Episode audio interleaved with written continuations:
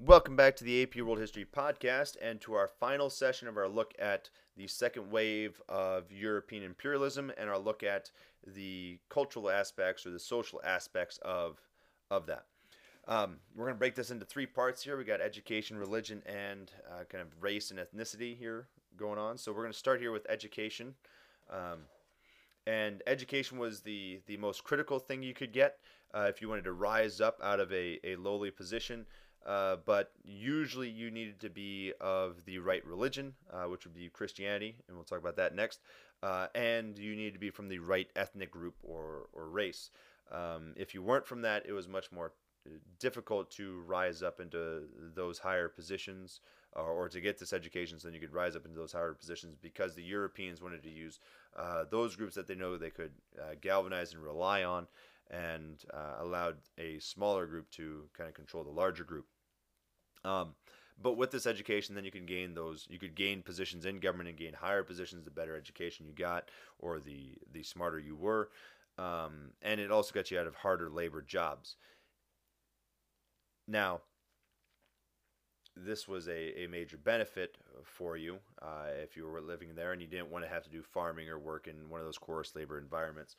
Um, but at the same time, it, it had a drawback in that um, you you lost some of your identity because you wanted to be like the Europeans. You started to uh, act, dress, and do things like the Europeans do. So you ate more European-like cuisines.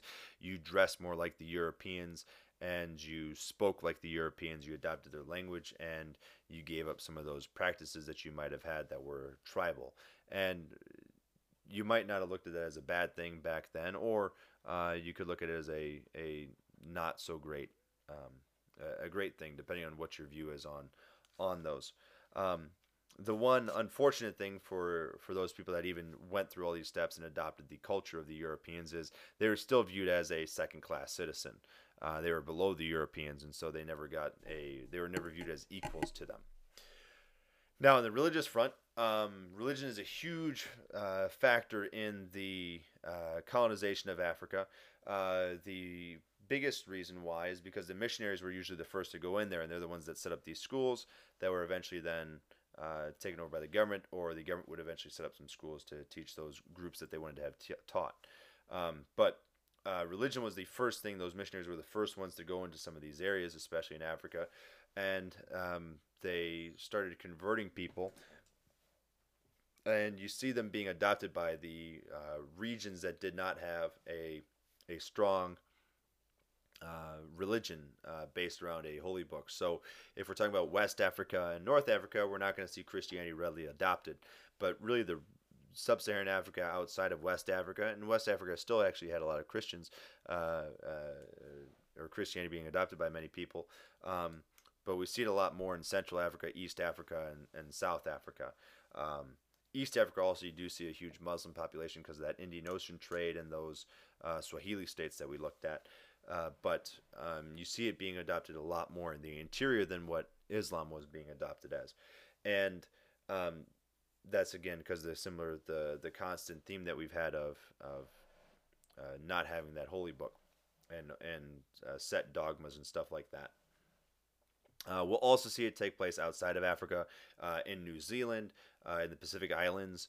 it's going to be heavily adopted as well and uh, we're going to see those old gods falling and being viewed as weak. Uh, we're going to see um, people using it to say, hey, we're like the Europeans and try to uh, get educations and try to be more European and adopt that culture and try to gain. Um, um, uh, what do I want to say here? To try to um, get on the good side of the Europeans so that they can get some uh, benefits from them.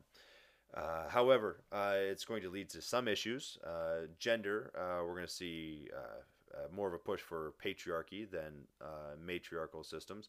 we're going to see nudity be viewed as, as bad. We're going to see polygamy be bashed and, and try to be outlawed. Um, and we're going to see other practices like female circumcision being banned. Um, so there are some good things that come with that, some not so good things. Um, but we're going to see cultural changing or at least trying to change. But um, it never fully changes because, as we saw with the Americas, and anytime Christianity or, or a large religion gets adopted, it's going to morph with that uh, native culture. So we'll see uh, some of the things uh, change there, and they take on some of the ideas of the spirits of that area or, or medicine practices, um, and so those get uh, brought together with that. And then uh, the last thing we need to talk about here is uh, the view of race or tribe and ethnicity. Um, before the Europeans got to Africa, and this is especially where we see this idea of race and tribe, but before they got there, um, there wasn't much of a view of, of we're a different tribe than these groups. So there, it's believed that there wasn't much of a difference, or it wasn't viewed as as significantly. But as soon as the Europeans put up borders and divided ethnic groups up or tribes up, and uh, as soon as they exploited uh, one tribe over another or pushed one tribe up over another, you start to see these tensions rise, and uh, that's going to lead to some fighting that will happen afterwards. Again, um, Rwanda is a great one. Uh, Sudan is another great example of um, of of this exploding in more than modern times, and uh, that's because these ethnic groups become the thing that bring these people together and allow them to say we are this and we're better than that group that's that's that's loyal to that colonizing power. Um, you will also see people kind of galvanize around what their heritage is from too. So if they were descended from the Egyptians, like in Egypt, they're going to look back at those old civilizations and say, look at how great we were. Or Mali uh, will look back at um, Mali and the kingdom of Mali or Ghana with Ghana.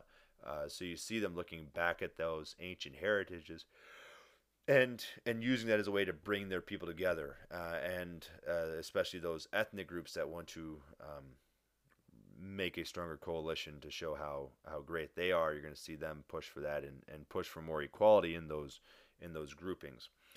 And um, so this is something the Europeans will try to fight against and keep down, but it's going to be a, a, uniting force. And when we get to the independence movements that will come about, this will be one of the things that helps really galvanize uh, the people against the Europeans because they'll see truly how different they are from the Europeans, but also um, they'll they'll be fighting for their tribe. But this is also going to lead to a lot of future issues in Africa because you're going to have people looking at ethnic groups and tribes as more important than the actual wellness of the whole country. Uh, and so we'll see kind of corruption and things based around that happening. Uh, but we'll save that for for a future time when we look at unit unit six here.